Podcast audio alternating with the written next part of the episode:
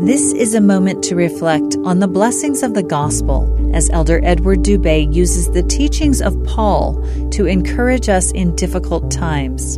As I read the book of Acts and Paul's epistles, I'm amazed on how Paul was driven by love and gratitude in serving, teaching, and testifying of Jesus Christ. How can such a person serve with such love and gratitude, especially considering his great sufferings? What motivated Paul to serve? Quote, I press toward the mark for the prize of the high calling of God in Christ Jesus. Close quote.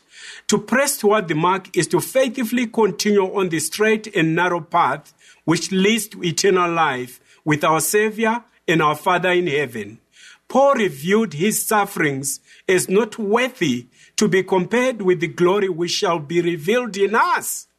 Paul's letter to the Philippians, which he wrote when he was bound in prison, is a letter of overwhelming joy and rejoicing and encouragement to all of us, particularly in this difficult time of uncertainty.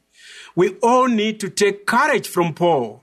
I count all things but loss for the excellence of the knowledge of Christ, Jesus my Lord, for whom I have suffered the loss of all things and do count them but dung that I may win Christ.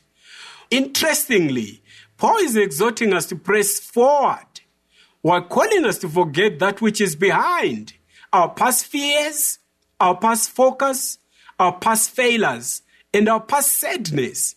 He is inviting us, just like our dear prophet, President Russell M. Nelson, to a newer, holier approach. The Savior's promise is real. For whosoever will save his life shall lose it, and whosoever will lose his life for my sake shall find it. It is not so much about what we are going through in life, but what we are becoming. There is joy in pressing toward the mark. I testify that you who overcame all will help us as we look up to him. That was an excerpt from Elder Edward Dube's talk, Pressing Toward the Mark. This is a moment to reflect.